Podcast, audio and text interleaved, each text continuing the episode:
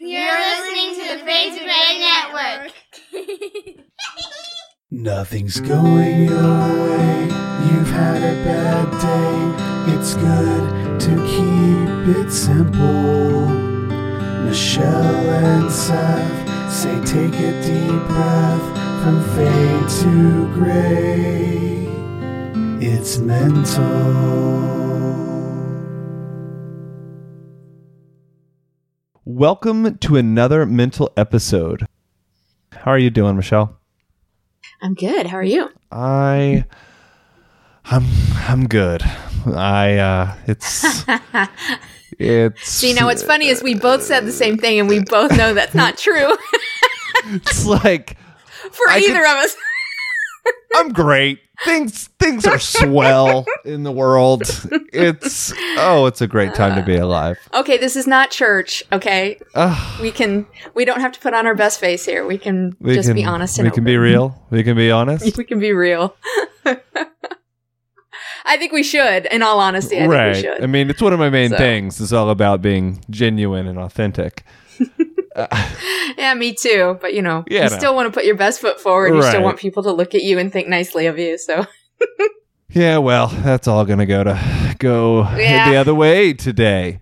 I agree. It is. That's just the way it goes. But that's okay because it's real. hmm So I, So. Michelle, you mentioned imposter Mm-hmm. syndrome to me. You, it was actually something you brought up, which was Right. interesting because I had just read a book on it a few months prior. so I, I, the irony there. But what kind of drew you into imposter syndrome? Like, what? I mean, what is this? You know, I actually heard it mentioned somewhere and I did not know what it was, to be honest. I mean, and here I'm doing all this study into psychology and everything, and it's not mentioned there. Right. Um, and I think I mentioned that before. It's not in the diagnostic manual. it's It- not in the DSM five. I have never heard of that. No, but it was something that I heard in a conversation or a video somewhere. I honestly do not remember the actual source, but I was like, what is that? And then I went and kind of, you know, did a, a, a quick gloss over, you know, little Google search on it and said, okay, what is this imposter syndrome? And I, I think I told you that when I read the description, I kind of put my head down and cried because I thought, oh my God, this is me. Mhm. Um, like to a T. Mhm. And I think I even mentioned to you there was a little test that you could take to see how much you suffered from imposter syndrome. And I think I was like off the charts. I was 100%. like if I could have gone above that, I think I would have. Um, and so it, it became something that I, I got pretty interested in. And I think it's so funny because when I brought it up and you had purchased books, I had just purchased books on it. Oh, Um, really? so I think we were already in sync. yes. um, uh, so I think that is divine intervention, if you will, that this is a subject matter that probably is necessary. Because if you're working in the mental health field and I'm studying in the mental health field and neither one of us knew what it was, there's a real good chance that a lot of people out there that are feeling this way have never heard of that either. Right. So let's let's just bring it out of the bag because we can talk around it, but let's just name this for what it is. Um, Okay. a- at its core, um, imposter syndrome is this persistent inability to feel as if you your success is derived um, or is legitimate. Um, derived by derived, I mean deserved. Um, Right. So it's this fear of like you are not good enough. Yeah. Yeah. And and I think most people will admit that at some point in their life they have felt that way. Um, and I would even go so far as to say that I think it's probably normal to not feel that way sometimes. To some degree, yes. Right. But when it becomes persistent, when it becomes uh, an overriding fear that you live, you know, with, within its grasp, hmm then now it's become a problem. Right. And and I think and I think studies have shown that it is very persistent for a lot of people. Um, but again, it comes back to that idea that we want our best foot forward, so we try to ignore all of these negative voices and self talk going on inside of our own heads, and we convince ourselves that we're just being dramatic or we're just being Mhm. emotional or Mhm. you know all those little um, adjectives that get thrown at us Mhm. um, that cause a lot of self doubt, Right. which only furthers this. Quite ironically, Mhm. um, but yeah, and and I, I think you had mentioned before on the last on the last uh, mental episode, you had said, "Well, what is that? Is that a fear of rejection?" And I think at its core, it actually is. Um, at least for most people, it is for me a fear of rejection. fear of what other people are going to think or Right. That your success is not good. I mean, again, I'm coming right back to not good enough. Um, So much of my life has been centered around this this fear, this core fear that I am not going to measure up. I am somehow not good enough. Um, and so when I came across imposter syndrome, I read the definition and I was like, huh, that's interesting.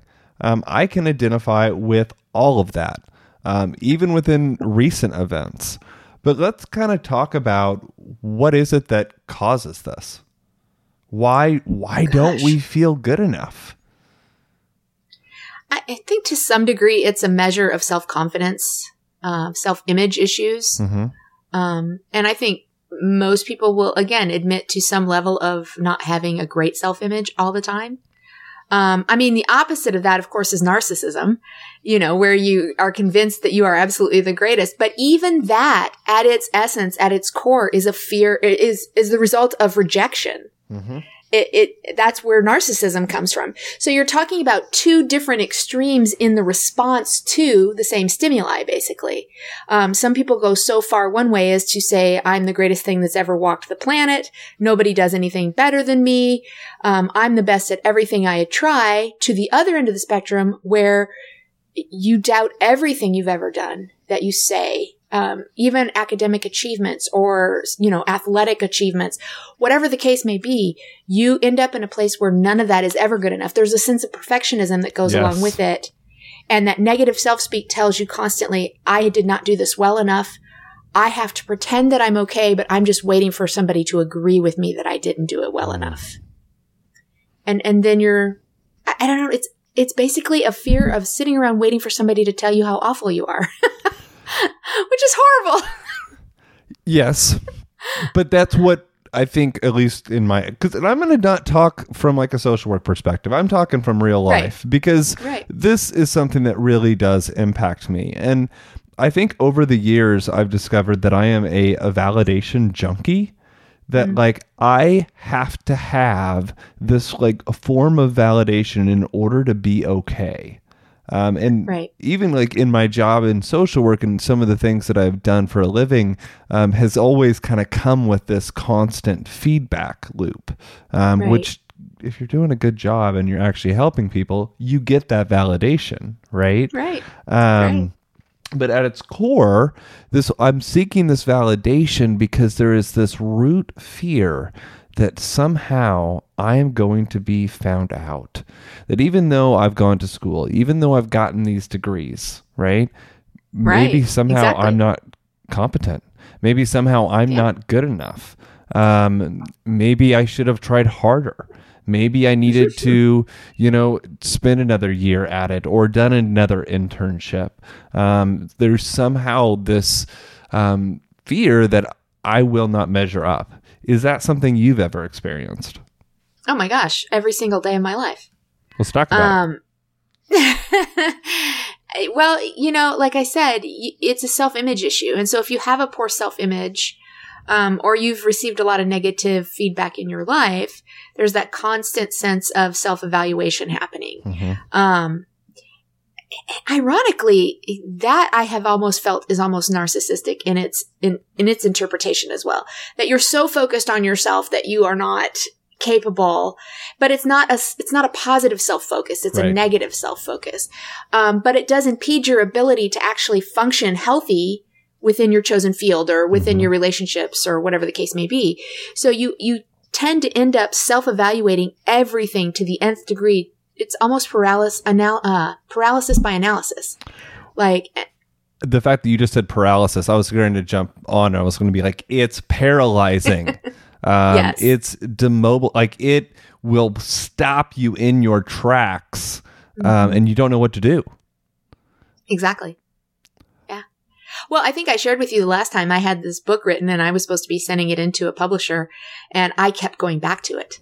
I just kept going, like, there has to be something more I can fix. There has to be something more I can say. I have to go back and evaluate it because maybe I'm wrong here.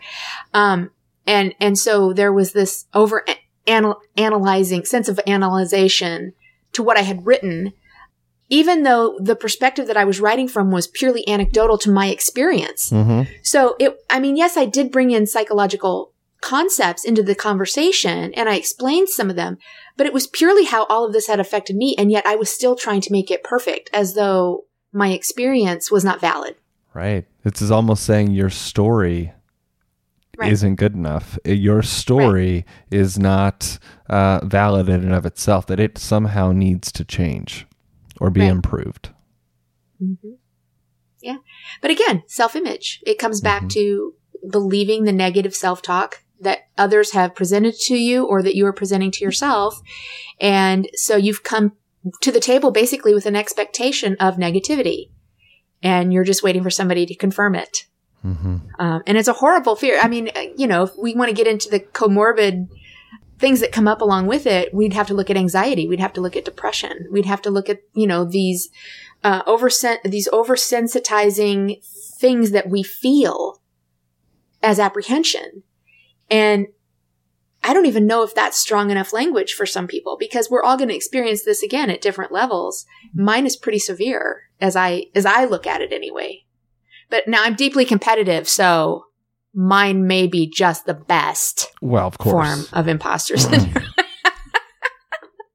so I recently took on a new job, all right?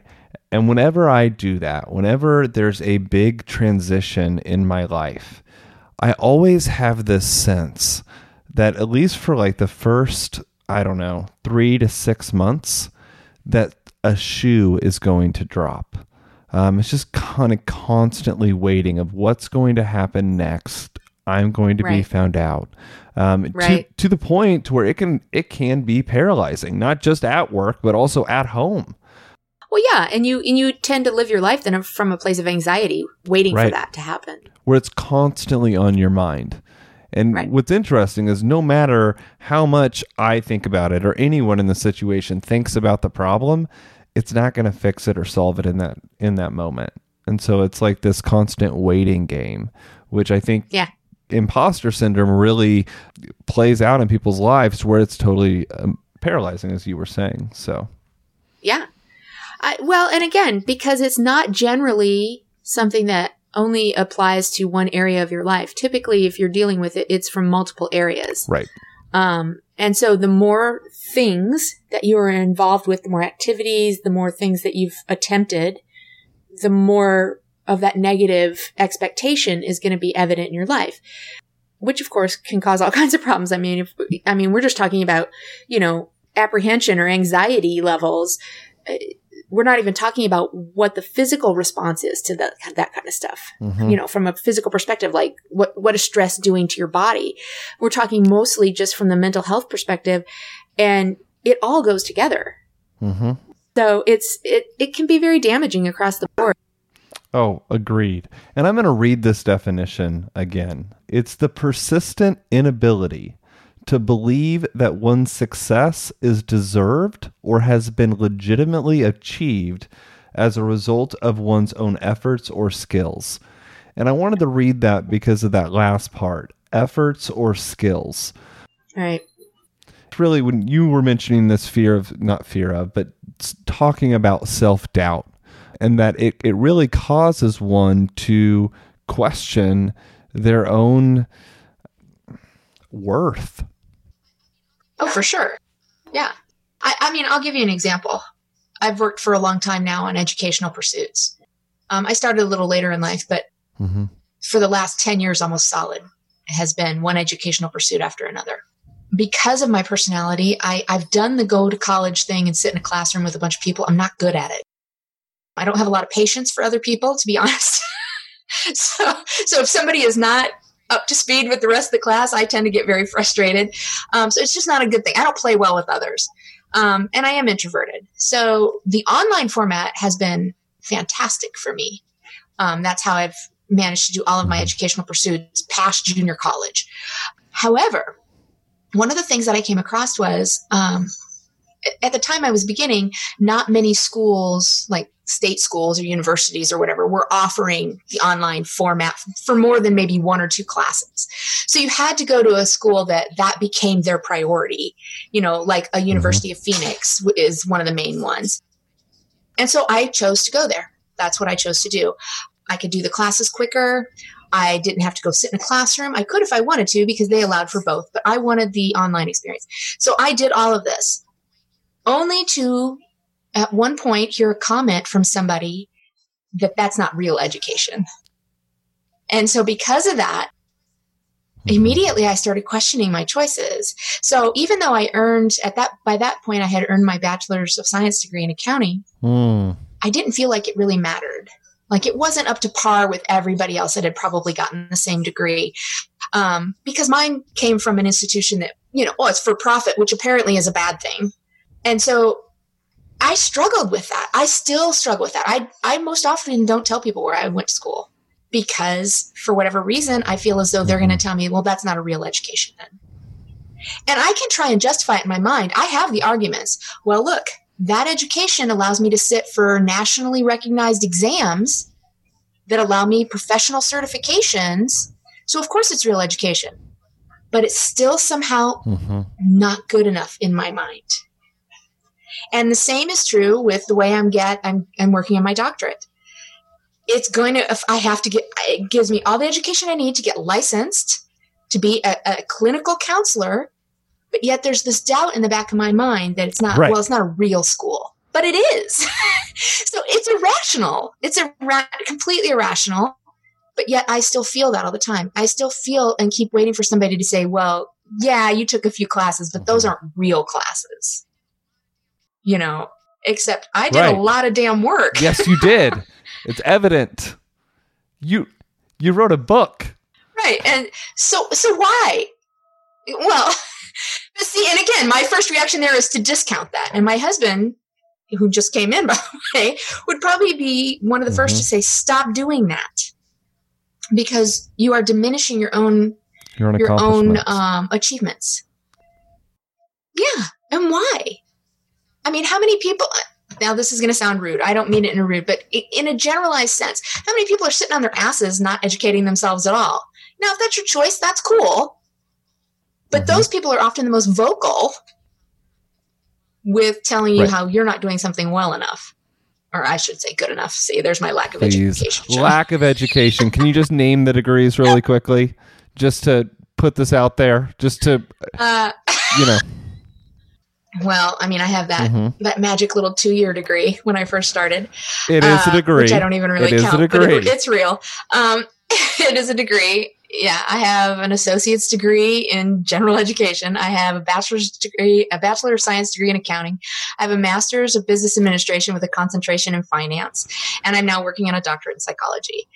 Um, I'm also working on a dual program of uh, a bachelor's master's program in biblical studies and general Christian counseling. But again, it's not from a real seminary. So does it count? I don't I know don't that know. it counts. I don't probably not. So yeah, you see, I, I keep trying. So there's this need to continue Yes. to achieve, to try And and, prove oh, yourself. Love where you go because that's right where I'm going. Because what I was about.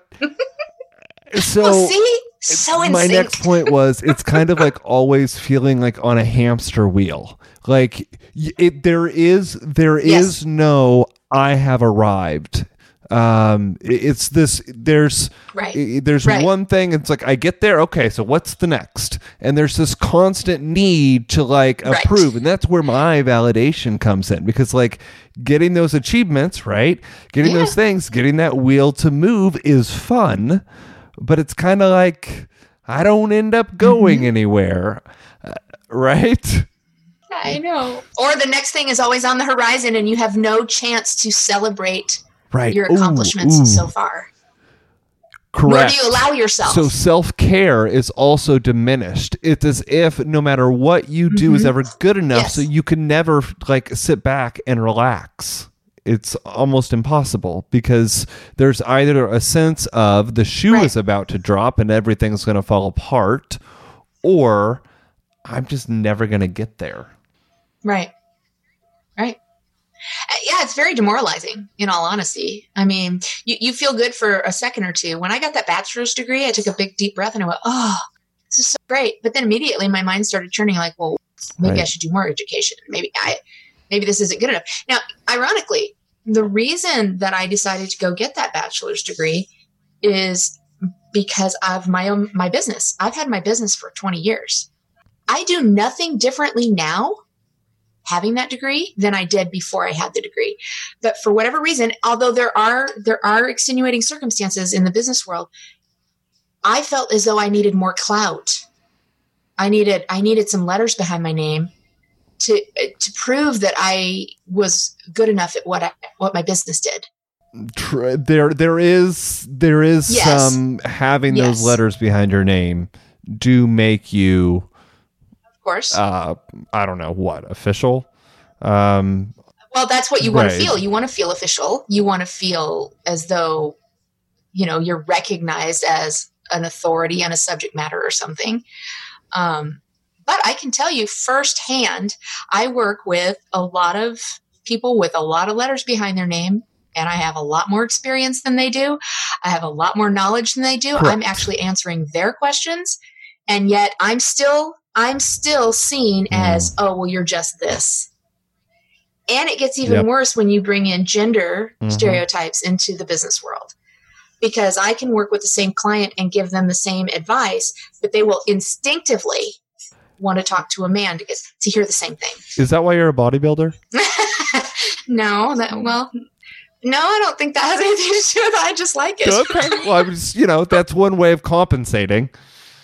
Well, maybe. I mean, maybe subconsciously. I don't know. I can tell you this: I never feel good enough at that either. So, I mean, like I said, it's all negative self-talk about everything. Please know that your co-host does not frequently exercise. His only beverage that he drinks is Diet Pepsi. He eats Totino's pizza. Oh God, I miss pizza. You know, let's let's you know this. Everyone, Michelle is a bodybuilder, legitimately Uh, competes in competitions. see, I, I, I get all sque- que- squeamy about that. You know, legitimately. Well, what? Who decides that? Uh, the pictures that I have seen on Facebook legitimize that. Uh, But uh, I, you know, it's funny because I have a coach and she got very frustrated with me not too long ago because um, I would post a picture or a video of, you know, what I was working on and I would have to diminish it somehow. I'd say, well, you know, oh, my legs look good here, but yeah, the shoulders really need work or whatever, you know. Mhm. And finally she, she called me one day and she's like, you got to stop it. I don't want to hear another damn negative thing about yourself Mhm. out of your mouth. Mhm. She said, It's ridiculous. And I said, I know, I'm so bad at it, and I, and I don't know how to make it stop. She goes, You are your own worst enemy. You, need, you have to stop. right. And she's right. I get that. So I quit saying it out loud, but those voices still go on in my head Mhm. on a loop. So. So when you say I'm a legitimate, when you say I'm a legitimate bodybuilder, I'm waiting for somebody to go, well, Okay. Well, anytime that you feel like you are not legitimate as a bodybuilder, I would like you to call your co-host and get on Zoom, Okay. and you will feel restored that you are most certainly miles okay, now down see, the that's path. your negative self it doesn't matter if it boosts yours. I'm okay with it. Oh, that's very sacrificial Oh, of you. You know what? I'm such the martyr. So. Oh my Well, goodness. let's talk a little bit about self talk, uh, specifically negative self talk, because I have a lot of it. And I love Mm-hmm. here, you know, I'm a mental health professional, but I don't really always take great care of my mental health, which is also what's going to make this podcast fun.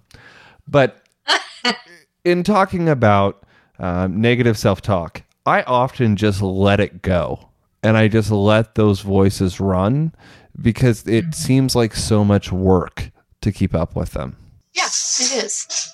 I mean, well, uh, no, positive self talk, negative self talk, it's all work. It's, I mean, you're having to convince, you're, you're basically trying to convince yourself of what you're saying. Mhm. And then ironically, you trust you more than anybody else. So you start to believe the actual words that you're saying. So if they're negative, you're going to believe them. Right. And if they're positive, you're going to believe them. But how often is that happening? Correct. So recently, as by recently, I mean the last 48 hours, I was in a conversation with the co host of Fade to Gray, the Fade to Gray podcast. And um, they were providing a compliment to me, and um, in that compliment was a couple things that you know probably could have been done better or been done differently, and all I could hear was the negative to the point that they had to come back around and restate things in the positive. Um, it's inter- interesting how one can often completely miss the positive and only find the negative. Yeah. Well, I mean, they were trying to use, you know, there's that age old, was it called the sandwich method or something like that? horrible. It does not work. Yeah, because people only key in on the negative stuff in the middle. Correct. yeah, positive, negative, positive does not work. We just focus on the on the negative um, in the middle. Yeah. Again, human nature or conditioning. We've been conditioned to think that way. And so, um, and I'm going to bring in a, su- a subject here because I think it applies. Mhm. Um, and I, I've had this discussion with other people in the past surrounding the idea of negative self talk, or, you know, in this case, um, imposter syndrome, the idea that we're constantly trying to validate our experience Yes. as authentic, as valuable. I keep coming back to this idea that I was raised, of course, in the Christian tradition, um, which told me that I was to always be humble. Mm-hmm. That was always told me that I had to think of others more highly than myself. Correct. Um, that I was as dirty rags. Mm-hmm. I mean, there's all of these ideas embedded inside the tenets of Christianity that tell you that you're supposed to be less than, or that you just are less than. And I think it starts causing a problem in our brain somehow. Well, we have in order in order for our savior to be great, we must be bad. Like that's the only way this works, really. Right. Well, so it's is, it, but should it be greater by comparison or just great because he is? You know, and and so I think that that's what happens is we start living from a place of comparison immediately, and we're taught to, and we're rooted in that idea From birth. um, yeah, or you know, whenever you're introduced to that subject. But the idea that you know, for the longest time, I, I mean, I sang for years and years. Mhm. I have anybody that talks to me knows I have a big, loud voice. I can project well, and I sang, and I I did a fairly decent job of it, and that's me diminishing again because it doesn't feel comfortable to say, "Hey, I was a good vocalist," but I am a good vocalist, or I was. I haven't sang now in a long time, but um, the idea that I, it was so uncomfortable for me, especially like in a church setting when people would come up and give me a compliment. It felt inauthentic to accept that compliment. Instead, I would, well, that's accepting glory for myself. No, all glory belongs to God. Mhm. So I, I can't accept that. It was incredibly uncomfortable. Um, but I do remember when we would have guests come in to sing or whatever, automatically comparing myself to them as I'm not as good as, or, oh boy, I hope I don't have to sing in front of them because they're going to realize I'm not really a vocalist. You know, so again, back to the imposter stuff, the idea that we're still trying to prove, um, some kind of value to what we bring to the table as it's compared to somebody that we deem as actually authentic or valuable. Mhm. But again, that's a value judgment. I mean, I've had lots of people that I've looked up to in all aspects of my life, in business, in sports, in church, or whatever. And I've had other people say, Oh, I don't think they're that good. And I'm like, What? That's who I'm comparing myself to. So if they're not that good, oh my gosh. Right. You know? So it becomes this very dangerous game we play with our own mental health. You mentioned this earlier, and I'm going to come back around on it. The piece around perfectionism, because that fell both within the my church experience, but then also kind of the reckoning of all the mental health crap. To where there's there's this constant need to try to be perfect, so that I can be fitting or worthy of God. Um, that whole works based salvation Right. um, kind of fell right in line with that. Um, and I think for a lot of people, can people can get stuck there, um, where they're just in this constant cycle, um, where they just never feel good enough, and it's just absolutely tragic. Yeah, it is because first of all, if you truly believe that that you're in need of a savior, you already recognize you're not perfect. or you wouldn't need him. Correct. I mean, so I don't know why it's so difficult for us to say, you know, I'm okay just the way I am. Flaw- flaws and all. I'm okay. But we all have a difficult time doing that. Um, so I don't think it's God we're trying to prove it to. I think it's each other that we're trying to prove it to. Prove what? Um, our worth. Mm-hmm. I don't think God is confused on our worth. I don't think he's ever been confused. I think we're confused on our worth. And we question why we should be worth anything to God. I don't think God in any way, shape, or form has ever been confused on that subject matter. In talking about worth and where we find it, how does one, and I asked this question on Facebook, but I feel like this is falling right in line. Um, how does one shift that finding their worth, their validation in the opinions of others, i.e., this imposter syndrome we're talking about, to to shifting it to something more internal? And I, I I hate the answer God because it doesn't that doesn't work for me anymore. Uh, that it's an unsatisfactory answer. Well, yeah, because what if you don't believe in God? Correct. And even How if, do I find my value in, through the eyes of God if I don't believe God exists? or you just believe that God has very much disappointed you, even like it, even Of course, even your opinion around God can be shifted by Right. that. So I don't know. I gave you a very pithy response to that. I saw that question. I gave you I a very you pithy response. So it's all very surface level. I mean, what are you going to do on a Facebook post? You're not going to do a counseling session. Um, but the idea is you, you know, the idea of wanting to encourage. And, and I do believe, I mean, I, I referenced the idea that we spend too much time worrying about what other people's opinions are and not enough worrying about what our own opinions are. Mm-hmm. And I do believe that's true.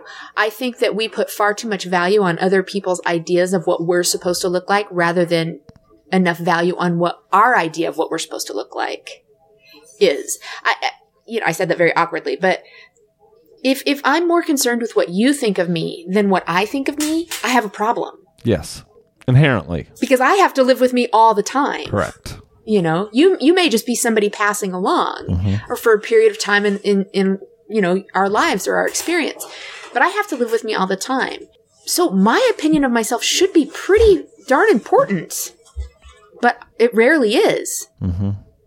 Rarely. So I don't know how you make that shift other than it is a constant exercise in positive self talk and affirmation. You know, I mean, I worked with a life coach for a while, and I, I mean, I'm a certified life coach. I, it's not a good advertisement. I mean, It's some things behind your name. There's some Um, no, initials but- for that. well, yeah, there There's are. some letters. Uh, there is some achievement there. It was a year long project to get to that, so it wasn't some little, you know, twenty nine ninety nine course on the internet. Not that there's anything wrong with that. If that's what you want to do, be my guest. But, um, but no, you know, I, I had to hit that gold standard because that's who I am. And, um, but even working with a life coach myself, I found myself constantly irritated because he wanted me to only con- practice, you know, positive self talk. He wanted me to write affirmations every day and breathe them in and breathe them out. And at first I really chafed against that because I was like, this is stupid. Like, I don't understand the value of this. And it took me a while of actually doing it before it actually started to make a little bit of sense. And then after it started to make a little bit of sense, it took even longer for me to start seeing results from it. Mm-hmm. Um, Takes the unfortunate part of that is if you stop doing it, you kind of lose traction because that negative voice is so much stronger. yeah. And, and so you have to kind of stick to that agreement with yourself that this is the only way I'm going to speak to myself or about myself. So, It's good stuff. okay. Now I shared with you my imposter syndrome. I need to hear what yours is. Oh, well, on what degree? Um, You share whatever you feel uh, confident there's, sharing. There's a lot. Which imposter are we are we speaking of? Um, there are many. Uh, most recently, you know, I um, took a, a new role um, and, and took a, a pretty big leap um, for myself. And I stepped into a job where um, I'm really not doing the things that I used to. Um, I have been dictated by a phone for the last six years. Um, four years um, on a crisis line, and now a year and a half um, with an insurance company. And um, every part of my life has always been controlled and dictated. Like I had things to to uh, numbers I needed to meet, thing expectations, needs, all of that has shifted into this new role. And suddenly the things by which I have used to determine my worth and my value, my you know the amount of phone calls I take, the amount of crisis assessments I do, like all of these different things, it's all gone. It's changed, um, and so suddenly um, I have to I have to step up to the plate, and I'm feeling very um, very unqualified at the moment. Um, even though I have all of the qualifications, even though I have the character and the personality and the jokes and all of Right. the stuff, like I have, Right. I have all of that. That's, but I'm not the jokes. I'm well. think about it. Corporate training. You, you're with. Yeah, you're you with these people for eight hours. Eight hours. They're like, please tell me a joke. Michelle, Please. eight hours of me talking. You need humor. So Yes, you're right. I have like all of like I I have all of that. Like everything is here. All all of the check all of the boxes are checked. But somehow I don't feel up to it. And it's it's I'm very excited for this job. I'm thrilled. I'm waiting on I mean I'm getting up early. I'm doing everything I can, but right now I'm going through this place where I'm really having to battle with myself um, and really kind of fight those negative voices, which is an easier thing to say than do. Um, I'm discovering. absolutely. Yeah, absolutely. Yeah. And that's true for everybody. We tend to feel like that's just us, but I, I think that across the board, if you were to ask or take a poll, most people would tell you the same thing. Yeah. Like they struggle with the same things, this, the negative self-talk. They struggle with, you know, self-image or whatever. Um, they're more, more than ready to believe the negative about themselves rather than the positive. Um, so we all end up feeling like this is our personal tragedy that we're living, but yet it's a very common experience. Yes. Well, I will say that I am finding that my imposter syndrome comes out the most during transitions. Um, Oh, and yeah. Anything stressful, like, I would think. Any any transition, any like stressful event like that, um, specifically in relationship to employment or um, family relationships, things like that, often are going to draw um, this this imposter syndrome out. At least it has for me. Right. Well, actually, there's, um, if you read through literature on imposter syndrome, one of the things they say is that uh, it there's several there's several situations in which it's very prevalent. Um, one of those is any kind of new environment, Mhm. but an academic setting is high on the list. Yep. Workplace high on the list. Mhm. Um, social interactions and relationships. And when you stop and think about all of these things, they're all a place in which you want to put your best foot forward, Right. so to speak. You want to be seen as attractive. You want to be seen as intelligent. You want to be seen as a, a good worker Mhm. or, you know, good at your job. So these are places where you're going to overcompensate in trying to achieve, but yet somewhere in the back of your mind is still going to be that doubt that is it enough so that these people find me attractive or intelligent or articulate or whatever the case may be? Is it enough? And almost without fail, always in our mind, it's never enough, or we wouldn't continue to try and overachieve. You know, Right. uh, I, I know for me too, even that word overachiever was something that people say to me often, and usually they kind of laugh about it and we make a joke about it. Um, but that makes me feel very self conscious. Mhm. Like, oh, is that how they see me? Like I'm an overachiever. Maybe I'm talking too much about my achievements. You know, right. It so could go both ways. It, it's yeah, not, you're all over yeah. the place with this. There's there is no safe place. It's like No. it's always grass is greener on the other side, or Right. vice versa. It's always Right. going to be coming from one or the other direction. It's not always But the common denominator in all of that, however, is our impression of what other people think. hmm That's what it comes back to. And so again, it comes back to that fear of being rejected based on whatever parameter we're talking about. Um, and so as it pertains to the workplace, we don't want to be rejected by an authority figure or a boss because we want to look good in our job, but more often than not, we're afraid we're going to lose our job. Right. Um, or somebody better will be assigned to our job and we'll lose our job because of that. So that's where it is. In academia, I'm constantly striving for that A. Right. That's, I mean, Well, it's not that hard. there's no other grade for me. Right, and it, What's that? It's not that hard. Come on. Oh my god, I'm doing statistics right now. Oh, for- never mind. I take it back. I take it back. Ugh. I hated that class. God, I am not a fan of Oh. statistics. is it Excel statistics or is it normal statistics? Yeah, no, it's there's well, it's not Excel. There's another program they're having me use, but um, you know, the first week I turned in an assignment and I, I had missed one on the assignment, and I went back and looked at it. and I was like, no, Fought it? no, Did you fight it? no. I fought it, and I came back and he's like, you're absolutely right. I didn't look at it right, and I was like, hell yes. now this last week, I got an eighty percent. I was pretty pissed. and I went back and looked at it and I'm like, okay, yeah, I screwed I screwed up there. and So that is why fighting every one of those points matters and counts. exactly. You never know. You might, even But though all I it's can think 99 of- now, you you don't know what the next one will be. all I, well exactly. And all i could think of is look out of out of the first two assignments i was perfect. This third assignment i got an 80% oh my god it dropped my grade to a 91 oh my god that's too low. Oh. that's too low. It's too close to not having an a. Right. oh my gosh, What's to happen? you know and so you start mentally digging at yourself. You start mentally chastising yourself. Why are you not good at this? I mean i'm sorry. Sometimes you're just not good at statistics. That's the way it is um, and it and, I, that's I mean, I, okay. However, I don't know if that's okay as an accountant, but it is as a social worker. But Well, accounting's a different kind of numbers. So It's a bad and kind of that numbers. makes sense to me. Statistics, I'm like, what the hell are we? I don't understand what are we this. doing? And of course, in behavioral sciences, statistics is only useful for when you're working on Data a dissertation idea. Like you're trying to Research. confirm your dissertation. Right. Yeah, research. research. So, you know, but I mean, how much research do you do once you have a license to be a clinical psychologist? Well, probably not much. Unless you just you read other people's. unless you decide to go work at like Washington University or some No, Ivy. League school and do research as like a fellow. No, no. But so, so I mean, we've shifted a little bit. I mean, that's what I'm talking about. It's the idea that you're constantly striving to be better, and there's just things that the reality is maybe you're not going to be good Right. at, and that's okay because none of us are good at everything. Mhm. But yet we want to try to be, Right. you know.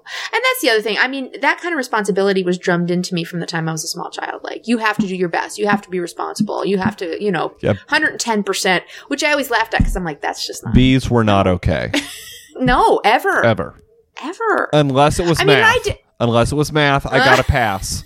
But everything else, it had to be A's.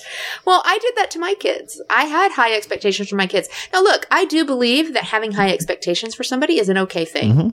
I think I do think people work up to an expectation. Mhm. So, as a parent, yes, I want my ch- my children to excel. Um, nobody ever got in trouble for a grade that I remember. Um, but I would very jokingly say, and I do think on some level it bothered them now that they're adults, I'd catch little comments, but I would jokingly say, like, if they got an A minus, I'd be like, minus?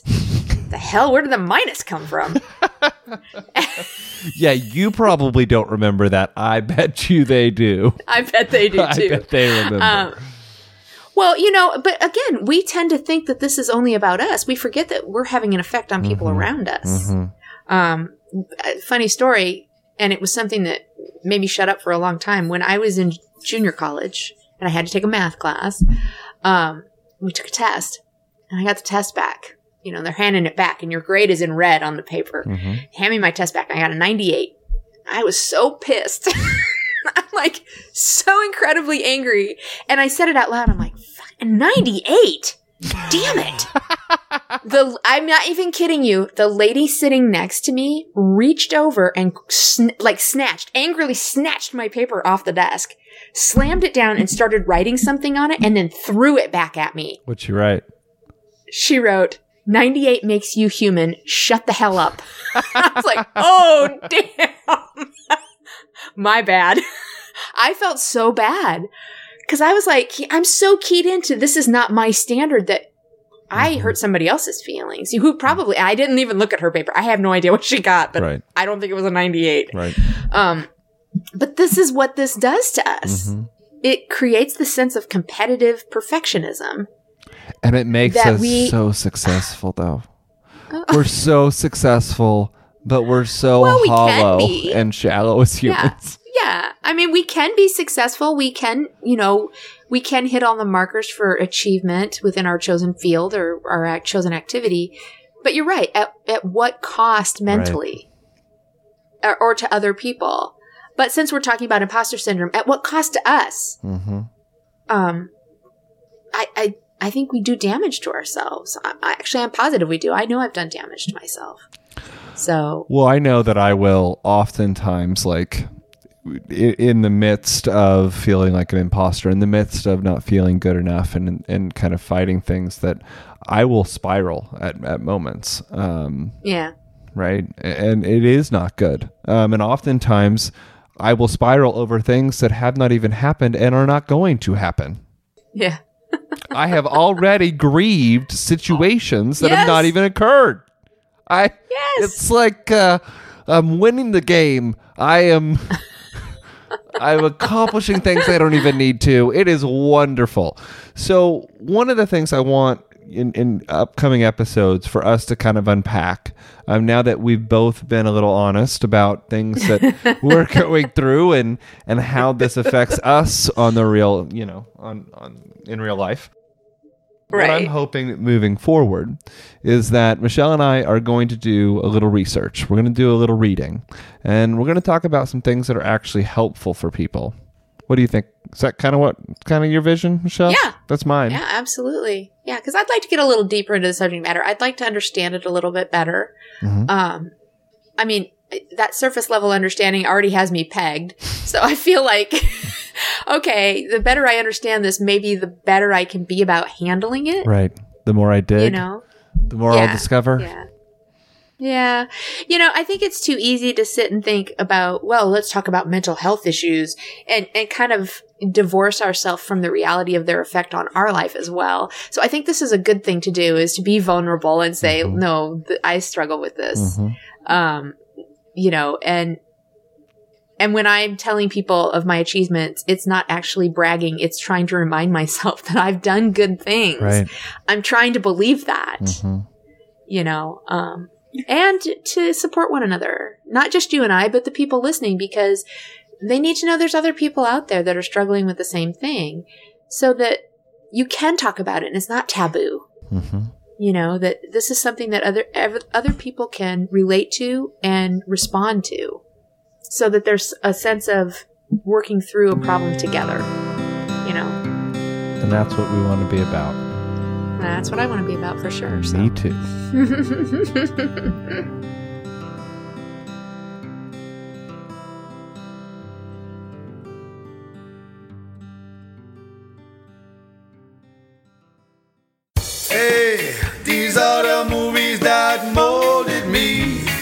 up, podcast listeners? This is Elizabeth. And this is Chris. What's going on? It's Omar here from Movies That Molded Me. What is Movies That Molded Me? It's the most fun podcast around.